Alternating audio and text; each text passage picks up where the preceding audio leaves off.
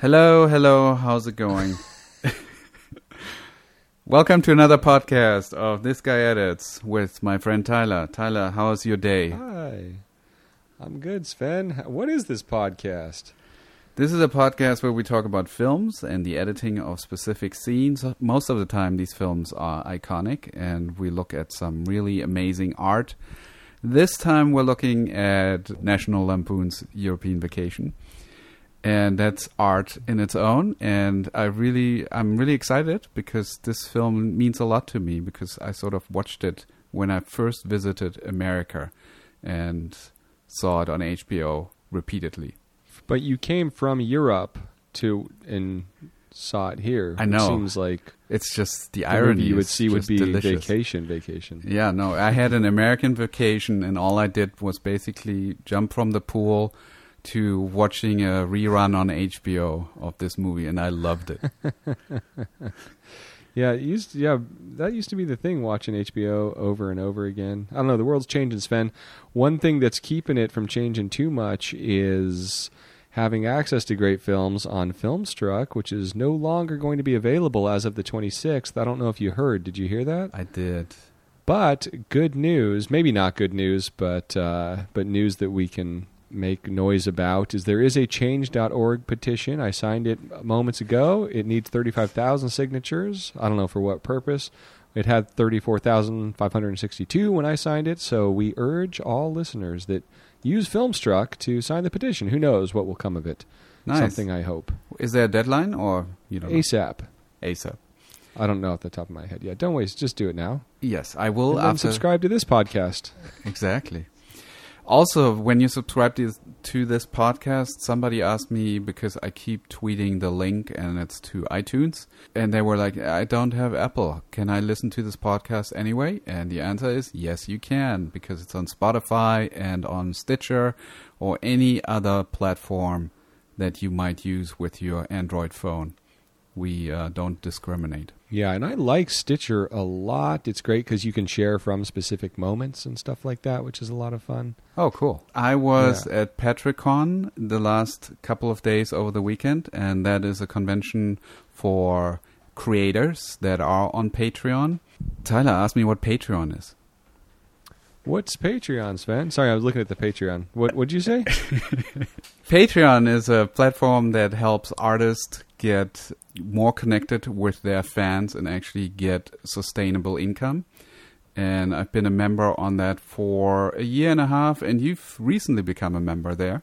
That's right. It's a really cool platform because it's actually started by somebody who is an artist, who is a creator, Jack Conte, and it's very transparent the way that they deal with that relationship, the relationship between the artist and their supporters. It's actually unlike any other platform where, for example, YouTube, we don't really have a direct relationship. Even if you subscribe to me, if YouTube goes away, uh, that relationship goes away and there's not a whole lot you can do. And the same is with Facebook or Twitter. It's really in the hands of the platform. They own that relationship. And with Patreon, it's not that way. It's really they get out of the way. I can email anyone that is a member and we can have a direct dialogue and that is very very transparent and I love that way. And so I was happy to spend 2 days there and I did a seminar about podcasts and I thought that hey, this is a podcast. yeah, because I wanted to learn how to do a podcast, and um, they had some fun facts that I could share here if you're interested. Guess how many? I am. I am. Guess how many active podcasts there are in 2018? Uh, 2018. Yes. No, that was my guess. Oh, oh, sorry. No, it's a little more. It's I'm guessing I'm wrong. yeah, it's 525,000 active podcasts as of 2018. 44% of the U.S. population have listened to podcasts. Okay. How Uh, much of the percentage has a podcast? How many people? Every second person. right. That's Um, amazing. so yeah, I thought that was really cool. There's some really popular ones that they presented. Have you heard about See Jurassic Right? What's that? It's a podcast just about the movie Jurassic Park, and it's been going Oh, on wow. for years Surprising, surprisingly, no, because we encapsulated it all in one in one episode. There's a podcast called The Purrcast or The Purrcast. It's all about interviewing people who own cats. Okay. It's cool, huh? Yeah. I mean, do they re-edit episodes so it sounds like people are abusing their cats? Is that just something we do? There, there's always a connection somehow. So I, I, you should know about this, right? You should be listening to I that. have a cat. I'm good with that. Like he, the time I have goes to the actual relationship. Yeah. So, anyways, so there was a g- gentleman there that talked about he's producing. I think he's producing a total of five or six podcasts every week with dif- different people, and he was sort of sharing some tips on how to do it, and it actually really helped me understand more that it is not something like a really polished product where you really need to make sure that every um and r is being taken out. That actually the fact that it's more conversational and that you're sort of just in the spur of the moment are having this conversation. That that's actually the charm of it, and it made me be a little bit more re- relaxed about our own podcast. So I think Makes me think this guy wasn't a professional editor like the This Guy Edits podcast proudly features. exactly. Believe me, no one wants it to have require less editing than than yours truly. Yeah, and it's not that bad, honestly. yeah. It's always funny to edit it, and then because it's always like at the end of editing it, it's like, oh God, what is wrong with us? But then when you listen to it with all of the oh God removed, it's it's. I'm like always impressed by the podcast. The next morning, it's like, yeah, it's pretty fucking good. Yeah, I agree. I What's actually, it's uh, it's pretty cool because most of the time we're actually talking about scenes and discover some interesting things as we're going along watching it, and it's all happening sort of in the moment. We're not really thinking about it all that much. I mean, I do some research, you do some research, but I don't really Do I? think about the scene all that much. It's more like, okay, how do we set the scene and talk about Right. what what happened? Give us an example, for example, like for European vacation. European Vacation. That's a movie, and I did not know who the director was. Did you? Do you know who directed European Vacation? Is it David Zucker? No. Um, it was written by John Hughes, Okay, but not sense. Directed. wrote the first one. Um, Amy Heckerling directed oh this one. yeah, yeah, yeah.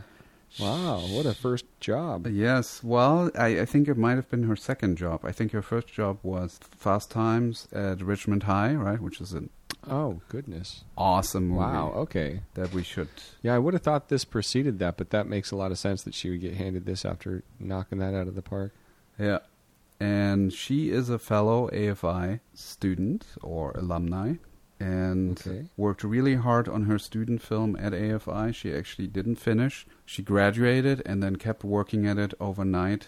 And that film did very well afterwards in the festival circuit. And she almost already got hired from right from the get go by a studio, but she didn't have an agent. So she needed to find an agent to get her first job, but that all worked out. And she sort of something happened to her as well as she um, she got into a car accident and was in the hospital Mhm. for a while, and that really changed her life in the sense that she felt like okay, she really needs to be on a mission.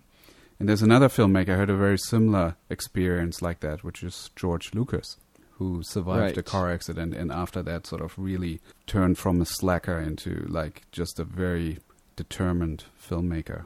Well, there's another one who I guess actually is a filmmaker, uh, Louis C.K., who was doing great with his stand-up comedy career. It was first time he had tons of money, just starting out, of course, but it was the first time things started to come together. and got in this horrible motorcycle accident, and then all of it kind of started to go away, all the comedy stuff, and he realized he needed to do something else, and uh, became a sexual pervert.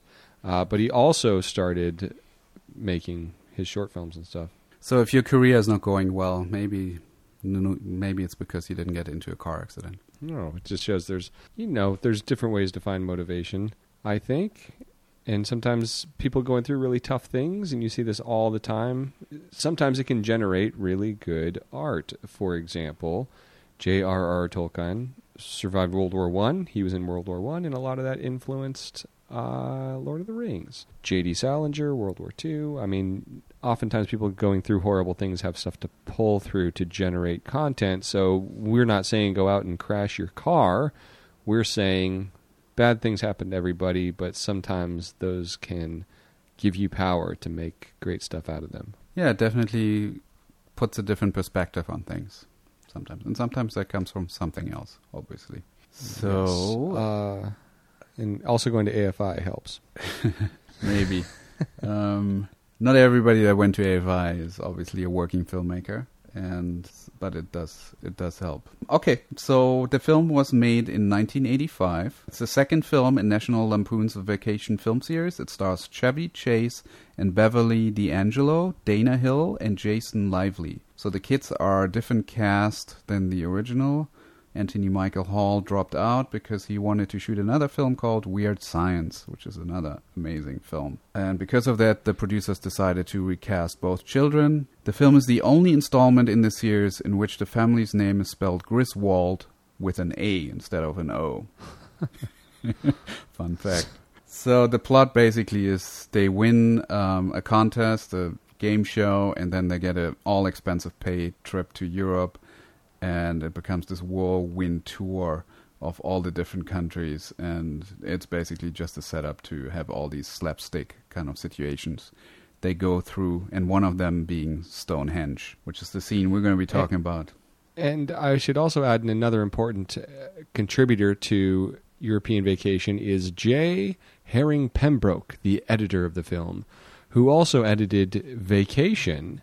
Did not come back for any others after that, so did not do the infamous Christmas Vacation, but he did do Groundhog Day.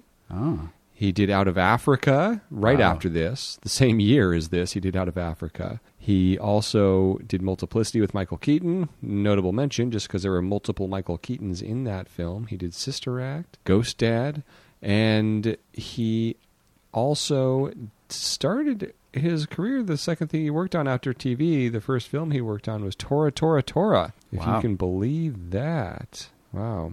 So, anyways, that's the editor. very cool before we get into the scene I also wanted to mention that the film opened in July 26, 1985 the critics were not thrilled about the film They say director Amy Heckerling gets carried away with physical humor while letting her American tourists grow tiresome and predictable. Structurally, the film unfolds like a series of travel brochures. Wow, why blame her and not blame John Hughes? Yeah, well, different times, maybe. Boy, were they not going to like the uh, n- the uh, the ones that came after.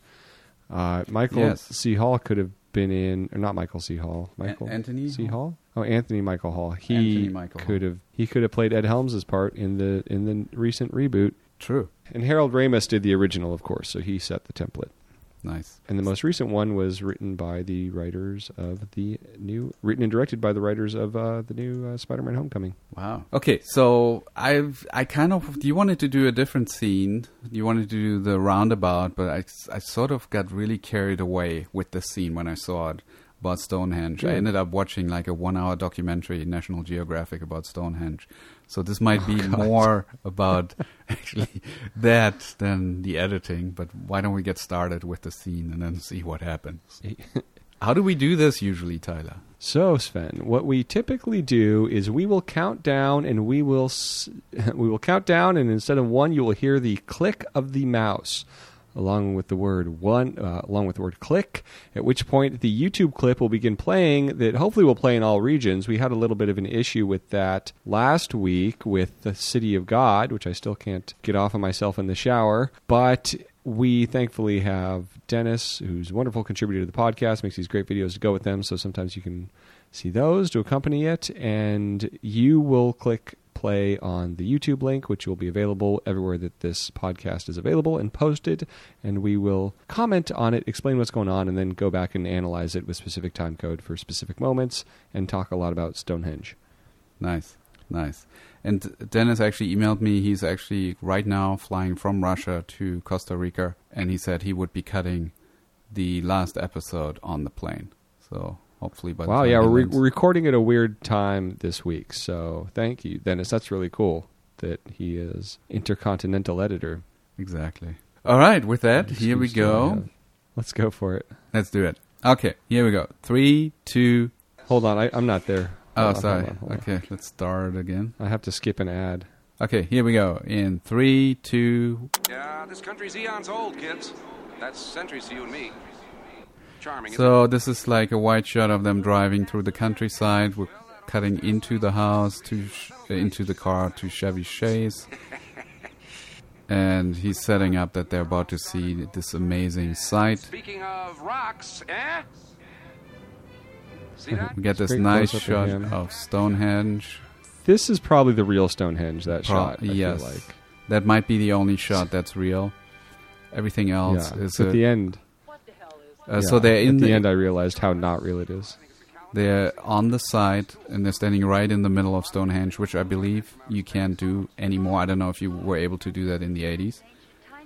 And they just talk Right. about speculating what this is for. Is this like a, a t- time machine, uh, Bound to be here a thousand um, some astro- astrological device?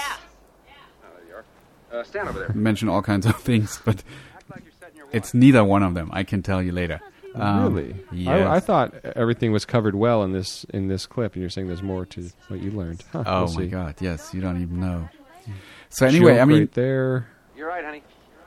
they're just sort of oohing and awing over the site and then they walk off they go back in that's sort of how my dad likes to do vacations as well we just like we drive by get out of the car for two minutes take a photo and then we go back and drive another 10 hours to the next site um, Or jump in the pool and watch HBO. so that's So a here's the big Patton speech. slow push Although in There's no push in. in Patton, building up the importance of future generations. yeah and Heritage. nowadays you probably know what's going to happen because we're so familiar with the setup even if you haven't seen the movie he drives backwards Right. into the stonehenge thing and the rocks fall over just like dominoes Well, And- I don't think it's a nowadays thing, but we'll talk about that. notice And, uh, notice the like- shape of stonehenge right here we can talk about that like how they are lined up. Was this your documentary? yes Was that in your documentary when they knocked it over? So, real quick, just to comment on your um, probably expect it. That's kind of how I, I mean, at the time, it worked as well because that's how comedy works: is you set up the expectation and and pay it off. And so, if they didn't knock Stonehenge over, good heavens, that would be a disappointing scene. yeah well comedy Something always expected sort of, would be good too, but Yeah, I mean, you you you're setting up things clearly in comedy, but then you you resolve them in a way that it's somewhat unexpected, and the humor comes from Yes. that, right? So you you have Yeah. expectations, and Yeah. I would think the audience nowadays wouldn't be as surprised about the payoff than back in the '80s, where that still sort of felt I, very fresh. I think if Heckerling wasn't mailing it in like they said, that this could have been something more clever could have happened. yeah, I mean, I remember back in the '80s, I thought it was hilarious. Like I thought this was the greatest. Uh, and now it's not funny at all. Um, no, I mean, I had a hard time watching the scenes and being like, really, okay, is there something really special here? I thought this one still has something there, and maybe we can go into the detail, just the editing itself. So why don't we go back? Yeah. Well, the roundabout scene had the the thing that got me was that it becomes nighttime because we all know and get what's happening, but then it's nighttime and they're still doing it. Right. But that's neither here nor there. Which, yeah, I mean, um, that's an interesting concept that they like. They keep pushing this idea of they can't leave the roundabout, so they're just going in circles and circles and circles. So it basically becomes a running gag or attack where they just keep pushing it further and further into the ridiculous. Yeah. And that's how comedy often example. works. You have a setup, Yeah. you have the payoff, and then if you can think of a really funny tag, you just keep pushing it. If you can think of three ways to make it even more ridiculous, you just add them onto it until you run out of things that are funny. And so let's break this one down, Sven. Yes. So I, I mean, I don't think I noticed anything like radically revolutionary about the editing itself. I think it's pretty standard. But what's what works really well is I think you're really engaged in the story, and each beat is like a little skit and works Yeah. really, really well in terms of the setup and the payoff. And it's also interestingly enough, I feel like this scene is paying off a lot of jokes that are set up earlier. Yeah. And I think if it had that extra button that we're looking for, that unexpected thing, it's almost like Stonehenge, you know, the final stone would have to, you know, uh, catch and rip the dress off the Queen of England or something like that. All right. Oh, I didn't notice that he's wearing a Wally's World sweater. That's the first time I'm noticing that, which is in reference to the first one, right? Yes, it's cursed. So, what else about this? I'm just watching along here. Um, pr- pretty standard um, coverage, I would think. Very well done. I think Amy Heckerling is a very good storyteller. Obviously, I can tell you that the um, the set is a 75% replica, so it's a little smaller than the original. hmm. And it was shot very close to the original. They originally intended to shoot there, and they didn't get permission, so then they had to sort of wing it. Yeah, well, what did they fucking expect? They're knocking Stonehenge over. like, what was their plan? Yeah, I don't know. I mean, it was the Yeah. 80s, so I I'm thinking that maybe at the time you were allowed to actually walk around there, which now, from what I can tell, it looks like it's fenced off. You definitely cannot park that close. Right. Well, in terms of winging it, also, I can't help but wonder. I mean, they must have had this replica built because that was clearly something that was planned that they were going to knock it over at some point. Yes, yes. But that seems to be like a miniature model, right? Well, I mean, what what's this stuff around it? This stuff when they first knock it over, that seems That's Uh, like two of those monoliths. right. And you think the rest of it's real? No way. No, the rest of it is uh, just a miniature model. That's what I'm thinking. So this one is. I'm sorry, I'm at 154 when he knocks over the first one. Mm-hmm. You're saying that's miniature behind it with forced perspective? Or something? No, no, they built the whole set. Yeah, yeah, that's what I'm saying. Yeah, but I think then every other shot that we see that should be just a miniature Right. because you don't see any people in it. You would be seeing people if Right. this if they would have done this for real. Yeah. Boom, and you can see like the the styrofoam break. at Oh wow. Yeah, at two ten, it's totally styrofoam. That's Um, funny. It's cool, and also the arrangement, the way that they are arranged, they are sort of in a snail pattern, so you have that domino effect. The real Stonehenge is circular, so it wouldn't actually work that way. Wow, the sequ- the sequel effect. This movie just feels so mailed in, and then Chase is just dumping energy into it. But it had a couple endearing, great moments. I feel like. Yes, yes. So now that we talked about the filmmaking, let me ask you a couple of questions. So, what do you think this is? Oh, Like what I think Stonehenge? Stonehenge is? Yes. What's I what's think the that it it? is reflective of the of the uh, stadium type stadium type governmental uh, establishment of some sort of government and uh, a place of gathering and Yes. voicing opinion, uh, as evidenced in similar uh, similar structures in Iceland. But what do I know? Yeah, I, I from what I and who knows, I've just watched this one documentary, and their theory is that it's uh, definitely a place of worship, so not of govern government. And there are actually two sides to this. So this is actually worshiping the um, the dead, the afterlife, and two miles down the field, there's actually another one of these uh, henges or circular Right. spaces that was actually wooden poles sticking up in the air, and that was Huh. the the place of life.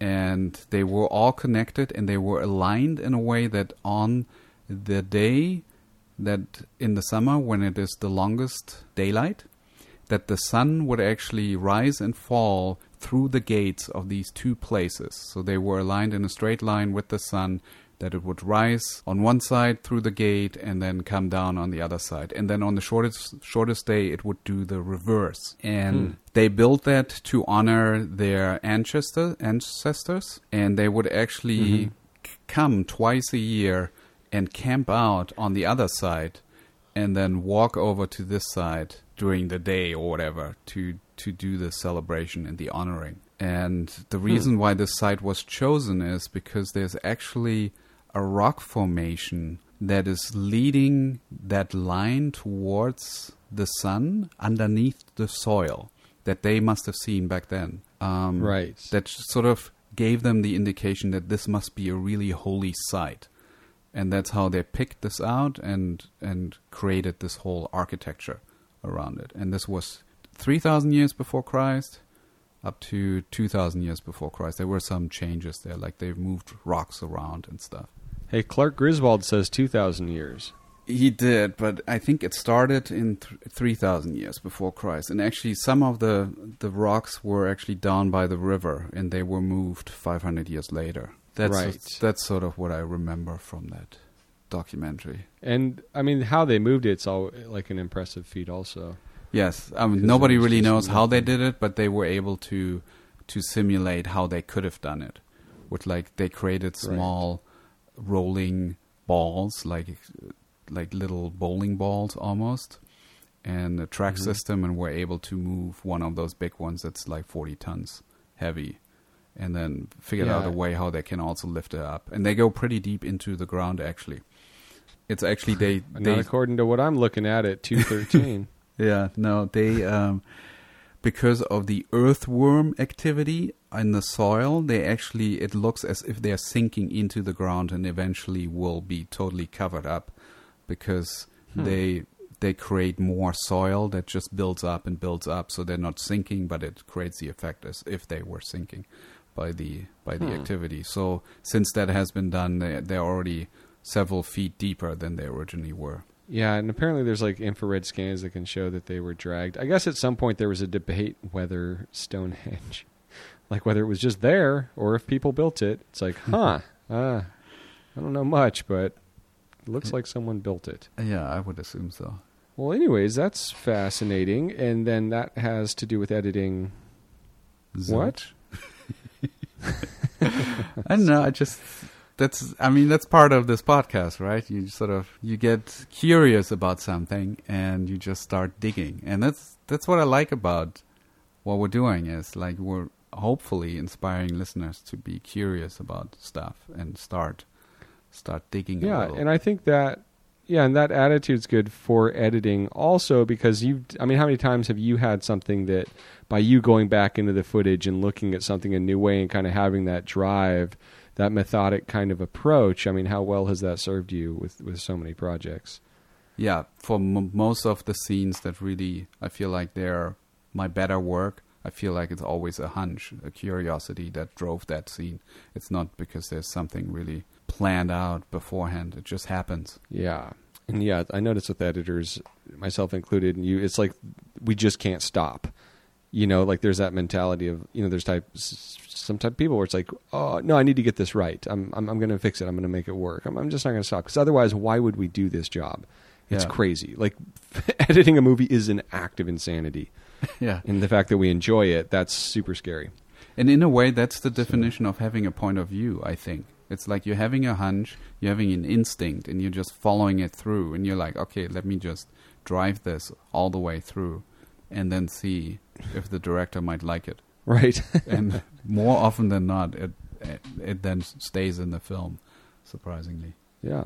Speaking of films, sign up for Filmstruck if you like good films. My goodness. Well, don't sign up because you can't, but sign that petition. Who knows? I mean, maybe something better will come about. But I, it just doesn't seem like the big companies that own these movies have any interest whatsoever in preserving them. They own the content. They don't give half a shit if anybody sees it. So if you're a film lover, you, you love is a verb. Love those movies. Filmstruck is uh, it's it's worth making some noise about with a huge petition, whether anything happens or not. So do that. Yep. There was a great article on IndieWire that sort of highlighted some of the films that they have in the library, and they recommended before it's going to go away, watch these 20 films. And I think that's a great idea to to catch those while they're still there. Yeah, uh, it's making me rethink the movies we did this month. We should have been doing film Filmstruck ones, but what are you going to do? You know, We did one in the mood for love. Maybe this, maybe, maybe we did too. Um, all right, tell us your favorite Filmstruck movie. Get in the conversation on YouTube or Patreon. Leave a comment with your favorite Filmstruck film. Make some noise. Let us know. We're going to pick one for our big November finale. We're going to do movies only from Filmstruck. So if it's not on there, maybe we'll even drive people directly to Filmstruck. Sven will do our Stonehenge, the Forgotten Monument, where we, where we will do a movie next week, watching a scene on Filmstruck, and then people will find the podcast and wonder, what is this relic? What was it? Who made it? Where did it come from? When they have no clip to accompany it with, and that'll be our farewell to Filmstruck. nice, nice. I love it. Let's do that. No YouTube. I also wanted to point out if you're ever confused about finding the podcast or finding these YouTube clips, I created a link called thisguyedits.com slash podcast, and that'll show you all the different platforms that the podcast is on. So Stitcher, uh, iTunes, Spotify, Spotify. all those things, they're all on there, and you can either see them right there on that player on the website, or you can go on your phone and subscribe with your favorite platform. Nice. I'm looking at it right now. It's great. You can email a friend, which is what we need. Tell a friend about the podcast. Let people know. So hit subscription buttons everywhere on every app, and tell your friends to go to go to change.org and sign that Filmstruck petition as well, and vote last week. This will be too late. Um, any- but thank you to Curter for the music, and as Sven always says. Happy editing. Shows about tweakers. There's no sane zone, so put your head between the speakers. There's no sane zone, so put your head between the speakers. Sven, we'll do our Sven, we'll, we'll uh, Sven, we'll do our Stonehenge. Was there anything else we wanted to sneak in there? Just uh, maybe repeat one more time thisguyedits.com slash podcast. well, you just did in the bloopers. And no, this is great. I'm looking at it right now. Awesome. Dig it.